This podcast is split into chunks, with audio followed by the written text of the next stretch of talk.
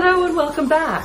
This is Miriam Knight from New Consciousness Review, and I'm speaking today with Doctor Allan Hunter. Though Allan is now a U S citizen and teaches college in Boston, he's really a citizen of the world.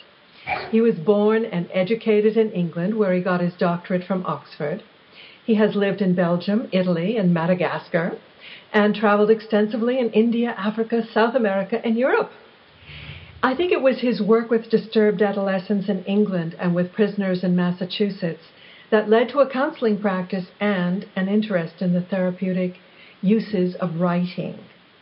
Allan is the author of nine books, and today he'll be talking about his latest book, Princes, Frogs, and Ugly Sisters, The Healing Power of the Grimm Brothers Tale. Allan, why did you choose Grimm's fairy tales as the subject for a book? What do you think they've got to tell us today? Oh, Miriam, so many things they have to tell us. Um, I, I guess the reason I chose Grimm was because uh, I was in a conversation, actually, with some young women, and we were talking about psychology and literature, and uh, one of them uh, mentioned Uh, two Grimm's fairy tales, but she first of all mentioned Cinderella. She said, oh, you know, so many women see themselves as Cinderellas. They have to sit around and wait for their prince to come. That's what she said. And I, I, I looked at her and I said, well, I said, you only know the Disney version. And she said, well, isn't that the only version there is? And I said, no, no, if you, if you go back to Grimm's version, which is probably one of the more reliable versions because the brothers Grimm were great researchers. So if you go back to Grimm's version, you'll, what you'll find is that Cinderella doesn't sit around and wait for anything. There is no fairy godmother. Cinderella goes out there under her own steam, and she doesn't just go looking for her beloved once. She goes out three times, and she takes all her courage and all her determination. She defies her stepmother, who says, no, you can't go, and she goes out looking for the person that she knows is out there for her. And I said, you know, that's what you'll get if you read the real Grimm. Mm-hmm. If you if you take the Disney version, where the fairy godmother makes it all happen, and then you wait for your prince to come, you'll wait until you're really, really, really old. Because it won't happen unless you go out there and make it happen. Wow. And so this, this, I mean, this started a whole series of conversations about what people think they know about Grimm's tales, which often is only the, the popularized Disney version, and hey, that's fine, it's a nice version, but let's not pretend it's got anything of real value to show us. Grimm does. And so more and more as I worked at this, I said, you know, it's time to put the record a bit more straight than it is, because people are basing life decisions on the wrong information. If you think you're supposed to sit around and wait, guess what you'll do? You'll sit around and you'll wait and nothing can happen. So that's a, a short answer, I guess, to um, quite a, an important question, which so is... You're telling me that there was no pumpkin? There was no pumpkin. There was no pumpkin at all. That uh, that actually does appear in one of the very early versions, which was almost as as uh, crassly commercial as Grimm. There's no pumpkin. There are no rats or mice. Uh, you know, there's no fairy godmother. There's something very different. So, um, are you are you saying that Disney, um, in their bid to commercialize these fairy tales, has totally missed the point of them? I think they have actually completely, totally, and unutterably missed the point. They've told a lovely tale, which we all know, and you know, this is not just a random event. I mean, Disney produces a new version, a new version uh, in, in um, uh, cartoon, uh, animated fa form, uh, every year of some of the major fairy tales. Uh, but they've... they've rephrased it, reformed it so that they can sell um, dolls and princess accoutrements and things that are pink that will appeal to seven-year-olds. And they've forgotten that behind this is actually a story that is very profound in what it can tell us about the human spirit. Mm-hmm. Well, that was that was Cinderella that we're we're That's... familiar with, and um, I know that uh, the Grimm Brothers um, classic collection has over two hundred folk tales in it. Yes. And some of them are pretty darn violent. Some um, are very violent. Yes. Do you think they all have some moral or spiritual lesson in them? I think the very best ones do. I mean, I do have to say, and I say this in the book, um, I say there are several which appear which are what I would call, um, they, they fit under the trickster type tales. So um, there are there are several of these where which are actually kind of unpleasant and racially prejudiced as well against Bavarians, for instance. who, who don't Everyone think... has to have someone to look down on. Yes. And of course, they are sometimes um, uh, angled against Jews as well, which is, I suppose, two hundred odd years ago, that was a common prejudice, but is not acceptable today. Not all of them are of the finest quality, just as not all stories in a collected edition by even a Nobel Prize-winning author are going to be of the finest quality. Sure. But the very best of them reach as deep as anything we've got in literature. And the Grimm brothers knew this. Um, W H Auden, that was a wonderful poet, he, he said that the Grimm brothers' tales were one of the underpinnings of Western culture that we should all know. And he said, you know, all psychology is here. And wow, what a statement. Wow. And he wasn't alone. I mean, Jung repeatedly referred to these tales and found wisdom in them. Bruno Bettelheim and said, you know, there's more to this than meets the eye.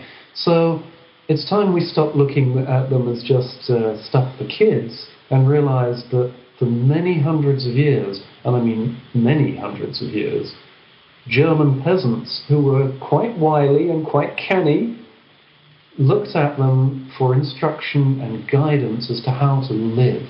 Really? Oh yes, they had the tales, which they were told by a storyteller, and they had the Bible. The Bible's great if you want to know how to get into heaven, but the Bible's not so good at telling you what you should do if you're in love, or you don't know, you know, who to marry, or, or, or what to do about your mother, or your mother-in-law, or your step, you know. They, they aren't, the Bible's not very good at that, which is why the tales have this ability, I think, that has survived arguably not just for centuries, but for many centuries, to convey wisdom to us that we need today. Mm-hmm. Is there an archetypal sequence to these tales that's kind of analogous to the hero's journey of Joseph Campbell? Yes, there absolutely is, and I, I, I'm absolutely certain of this. Not in all of them, just in the very finest ones, which makes up about a third of them, mm-hmm. maybe a half of them. We can, we can plot very clearly what could be called a hero's journey, which I also discuss in my other book, uh, well, my book on archetypes, Stories We Need to Know. And it, it, the reason it, this is important is that actually it's a major component of the very best literature, is we have these six archetypal stages. Always the same, always in the same order, always concerned with the same things. And in some ways, If, you, if you're reading a story and you say to yourself, oh, is this good literature or is this, you know, bad literature? A good rule of thumb is actually to say, are there archetypal stages which are being explored? So, for instance, if we go back to Cinderella, I mean, she has all of the six archetypal stages, um, you know, which are the innocent, the orphan, the pilgrim, the warrior lover, the monarch, and then the magician. Now, I'll, I'll just go into this briefly with Cinderella. Yes, please. Um, Cinderella starts off, she's the innocent, of course she is. You know, she's the, she's the little child who doesn't know anything, but she quickly becomes an orphan. Her mother dies. Mm-hmm. Father remarries, she doesn't get on with her stepmother or her sisters, who aren't ugly, by the way. No, in, in Grimm Brothers' version, that we're, dis we're told distinctly that they're very beautiful, but they have evil hearts, mm-hmm.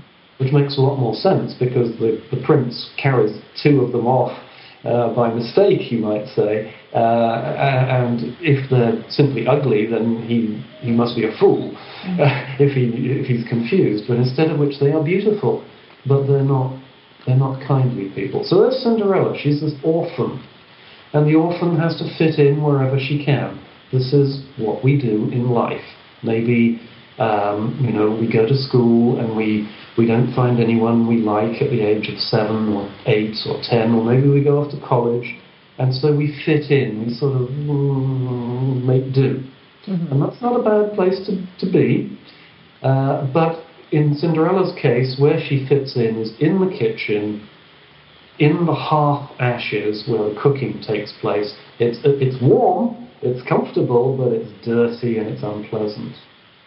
And many people who are orphans in life sort of settle. The person who hates the job he does, or she does, but, you know, it allows a decent life. Mm-hmm. Mm-hmm. Now, what happens next is that Cinderella um, uh, hears that there's going to be a ball. Mm-hmm. So it's me, me, me, I want to go. And the stepmother says, uh, okay, first you've got to sort out these lentils and these seeds, which I've mixed together by tipping them into the ashes. And Cinderella says, okay. Um, and she gets her friends, the birds, to come and help her. And the birds sort these things out. Mm-hmm. And she says to her stepmother, look, I did it. And the stepmother says, well, here's twice as many. Do it right. again. Right. Okay. And she pulls the that bird. Goes back yeah. to the Bible, that particular ploy. Isn't it? It's very similar. um, and the birds come again, noticeably doves, which are famous, of course. The doves are the birds of Venus, turtle doves, the dove in the Bible that descends upon Jesus. So they're symbols of love and fidelity. Mm-hmm. And they help her again, and the stepmother says, well, I know you did it, but you're not going. Bye. Slams the door and off they go. Now, what Cinderella does is not to sit around and mope. I mean, there is a, in psychology, there is a Cinderella syndrome, which is young women sitting around and moping. Mm-hmm. It's actually you know, recognized as such. Uh, she doesn't do that. She says, okay, um, I'm going to go anyway. And so what she does is, she goes to her mother's grave. And you think, why does she go to her mother's grave? Until you realize this isn't a real story, this is a symbolic story. She goes to her mother's grave because that's the source of unconditional love. She knows that even though nobody loves her now, at one time she was loved just because she is who she is. And that gives any of us strength. If we know, if we really feel that sense of love, any psychologist will tell you this. You know, if a child is abandoned very, very early, and in the first couple of years has no love, the disintegrated personality is very hard to put together. Sure, sure. So, you know, here's Grimm, eighteen twelve, collecting this tale that is very ancient, and it's got this psychological truth, because unconditional love gives us courage. And that's what propels Cinderella to the third archetypal stage. She becomes what I call a pilgrim. And a pilgrim is somebody who says, I don't want to be an orphan anymore. I don't know what's over the hill, what's on the other side of the valley, but I'm going to go anyway. And I'm going to keep going until I find what it is I'm looking for. Mm-hmm. That's Cinderella. It's a hero's journey. She ventures out. So she does, um, and she ventures to her mother's grave, and she finds that a bird, a dove-like creature, uh, symbolizing her mother's loving spirit, has left her a dress and, and matching shoes. She puts it on, she goes to the ball, and, you know, bam, as soon as the prince sees her, he says, whoa, I want to dance with this one. Uh, she dances, not until midnight. There's no midnight. In the oh dear! Uh, All oh, of these yes. illusions oh. are being shattered. Yeah, she dances until dusk. Dusk is obviously when night falls, mm-hmm. and then she says, oh, I've got to get home. And she runs away. And the first time she runs away, um, she um, shins up a, a, a tree, just like a bird. You know, hides in a tree. The prince pursues her. And, and he finds the tree and he thinks, oh, oh. And then he says, she, she must be hiding. We'll get to chop, chop the tree down. That'll get her out of it. and he sends for his woodsman and his axes, and of course, whilst everybody's waiting, it's dark enough, she slips out of the tree, she takes the, the, the dress back to her mother, uh, to her mother's grave, and um, you know, changes her clothes and goes and sits in the hearth again. So she's been a pilgrim once, but then the next day she does the same thing again. And this time when she runs away from the prince, she does so again at dusk, just when eyesight is beginning to fade. This will be important, seeing and believing and recognizing, people seeing each other. She runs away, and this time she hides in a dove cot. Doves again. Mm-hmm. And the prince says, oh, I know where she is. He sends for his soldiers, and they batter the door down to try. I mean, this is not the, the prince who stands around saying, oh, I wonder where she is. He's an active guy. By the time they get the door down, she's a, she's left um, from the back. The, you know, the, where pigeons normally fly out. The third day, she goes back with an even better dress, and um, this time when she runs away, the prince doesn't pursue her. He's put pitch on the stairs, and it's not a glass slipper, it's a gold slipper, it's a golden slipper. Glass, that's a, a later invention. Mm-hmm. And this time he grabs the slipper and he says, all right, now. So three times, three times, she's come to find him, and now on three successive days, he comes to find her. It's almost as though she said, okay, I've shown my courage, now you've got to step forward and show your courage. Are you going to come and find me? And this is when I think each of them reaches a new level of self-awareness. Uh, they become what I call the warrior lover. They are prepared to fight for their belief, but they're not just going to be fighters, they're going to be compassionate. They're going to allow love to come towards them at their own pace. Now we know, out there in the world, there's nobody um, more off-putting than the person who, who pursues a likely lover and, and then latches on and says, you know, you're the one for me! That's the person who allows no space for the other person to say, how am I feeling? A warrior lover as the archetype that is both determined and yet not overpowering. Mm-hmm. Courage and compassion. Courage and patience. And that's at the center of real love. Well, the prince goes out and he um, he looks for the princess. But not the princess, I'm sorry, Cinderella, she's not a princess yet. Uh, and he takes this, uh, this slipper. And the first time he goes, he goes out, he can't find anybody whom it may fit. Um, uh, that's, you know, that's in one version of the story. In the Grimm version of the story, he comes straight to the house, straight to the house where Cinderella lives, because she's already hidden in a tree, which is mm-hmm. chopped down. She's already hidden in the dovecot, so he knows it's got to be this house here. And he says, I will marry whomsoever uh, this slipper fits. That's a very rash thing to say, because feet come in all different shapes and sizes, and somebody might fit the slipper who isn't, and that's exactly what happens. The first sister says, oh dear, this thing doesn't fit, and her mother says, well, cut off your toes. And she does. I mean, that's, that's cosmetic surgery, right? so, so she cuts off her toes, and she jams her foot in, in this, this slipper, and the prince says, oh, okay. Um, and if you read the tale carefully, it's clear he's a little disappointed. As they ride off together, she's on the back of his horse. The doves, remember the doves? The yeah. ones that helped Cinderella sort out the, uh, the seeds? Mm-hmm. The doves twitter, nice word to use, uh, in the prince's ears and say, look at her feet, look at her, and he notices her feet are bleeding. So he says, ah, that's not, and he takes her back. He says, look, this isn't fair. Is there anyone else in the house? And the stepmother says, well, there's uh, her sister, and her sister's foot won't fit in the slipper either, so she says to the sister, well, cut off part of your heel, my dear. And she does so.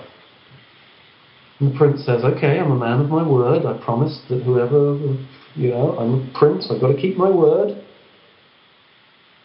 And he really takes her away. Now, it's important that a prince or anybody you're planning to marry keep his or her word.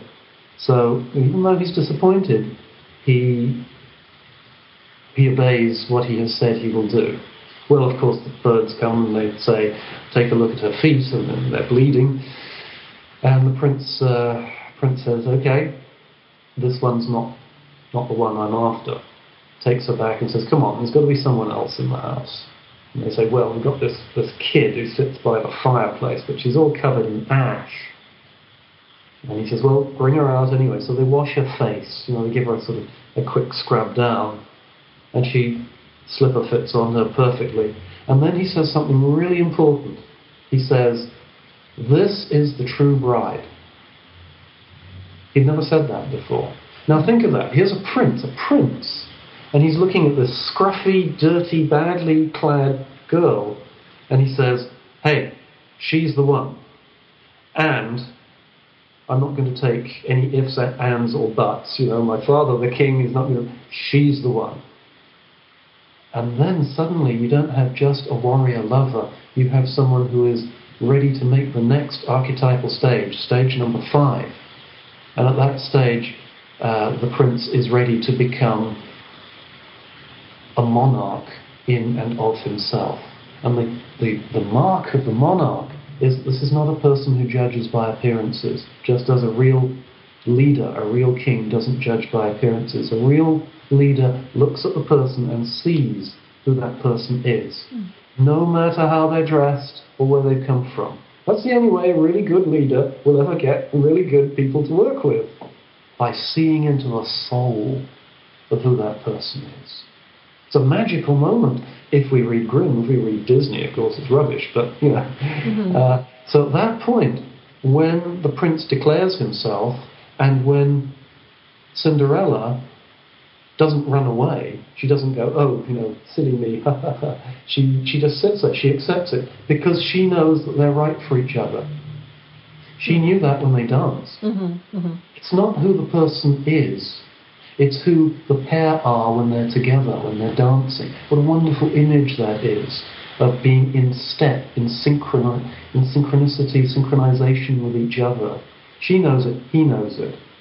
And as they ride back, um, obviously the prince is going to um, install her as his wife.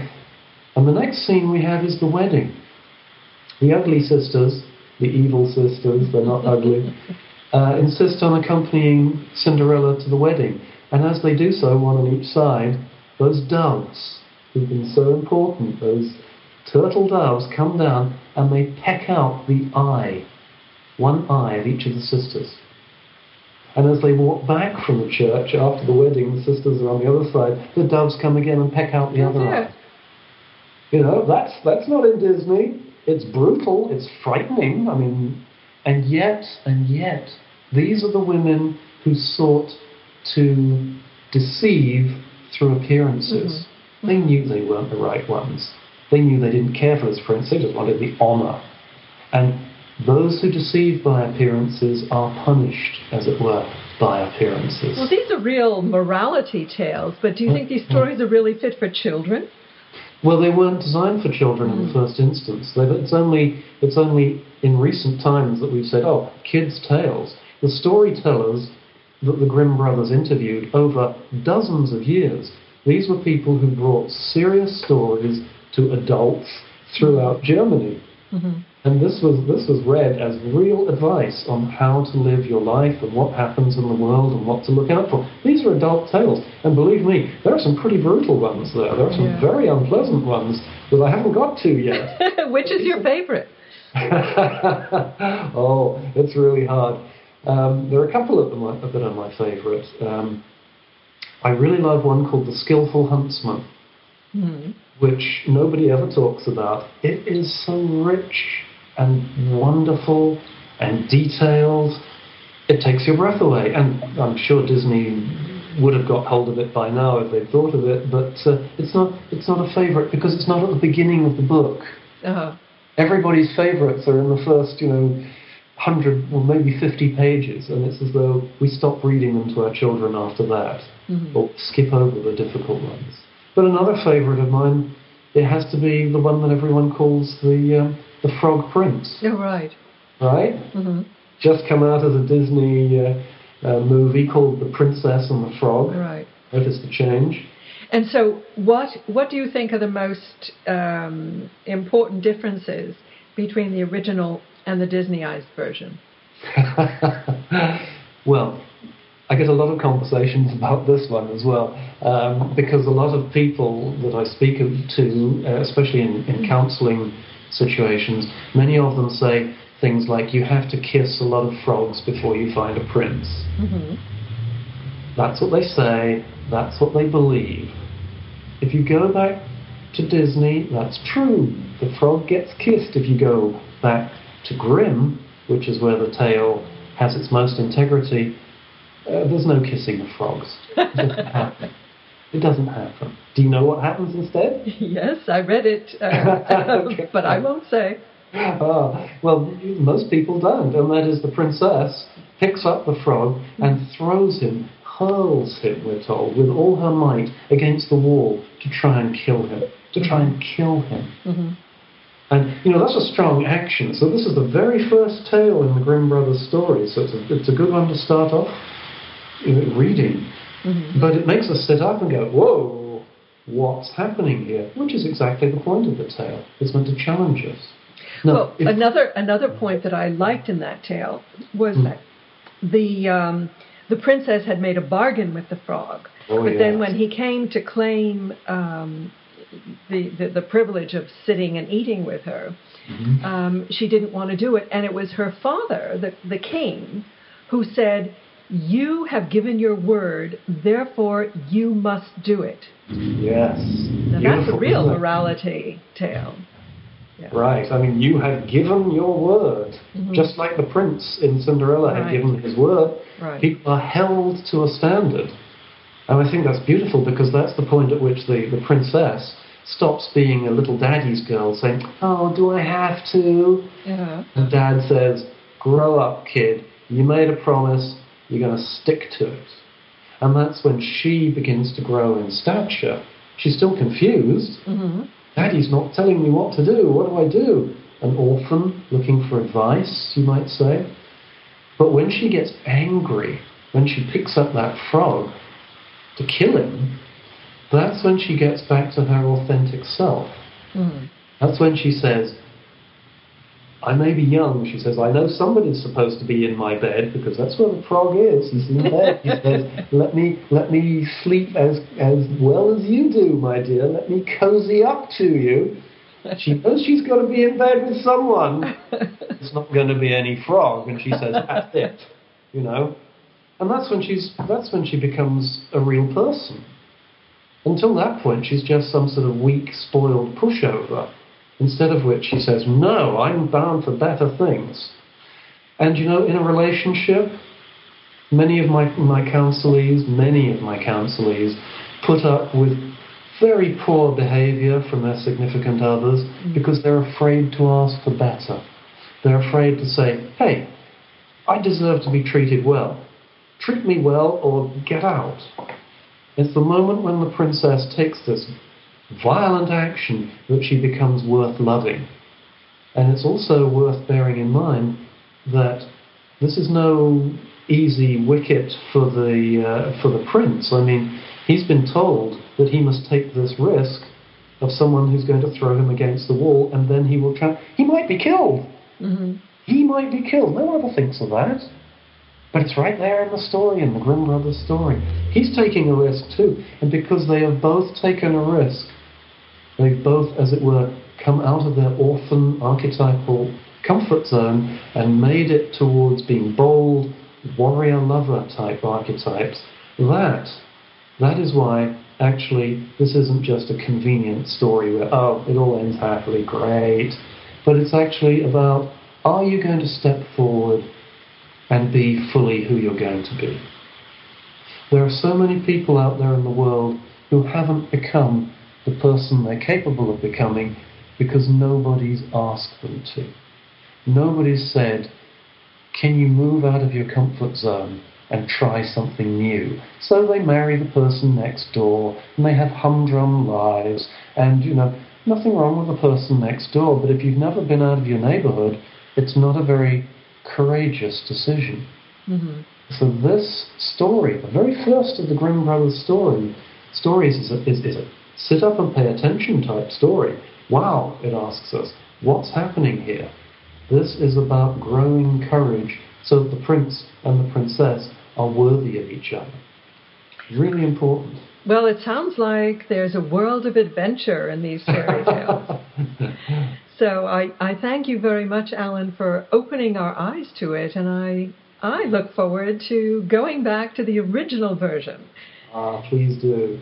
Please and, do. Miriam, it's been such a pleasure to chat with you. And, and you. Uh, enjoy the tales. And I hope that Princes, Frogs, and Ugly Sisters will be a smash hit.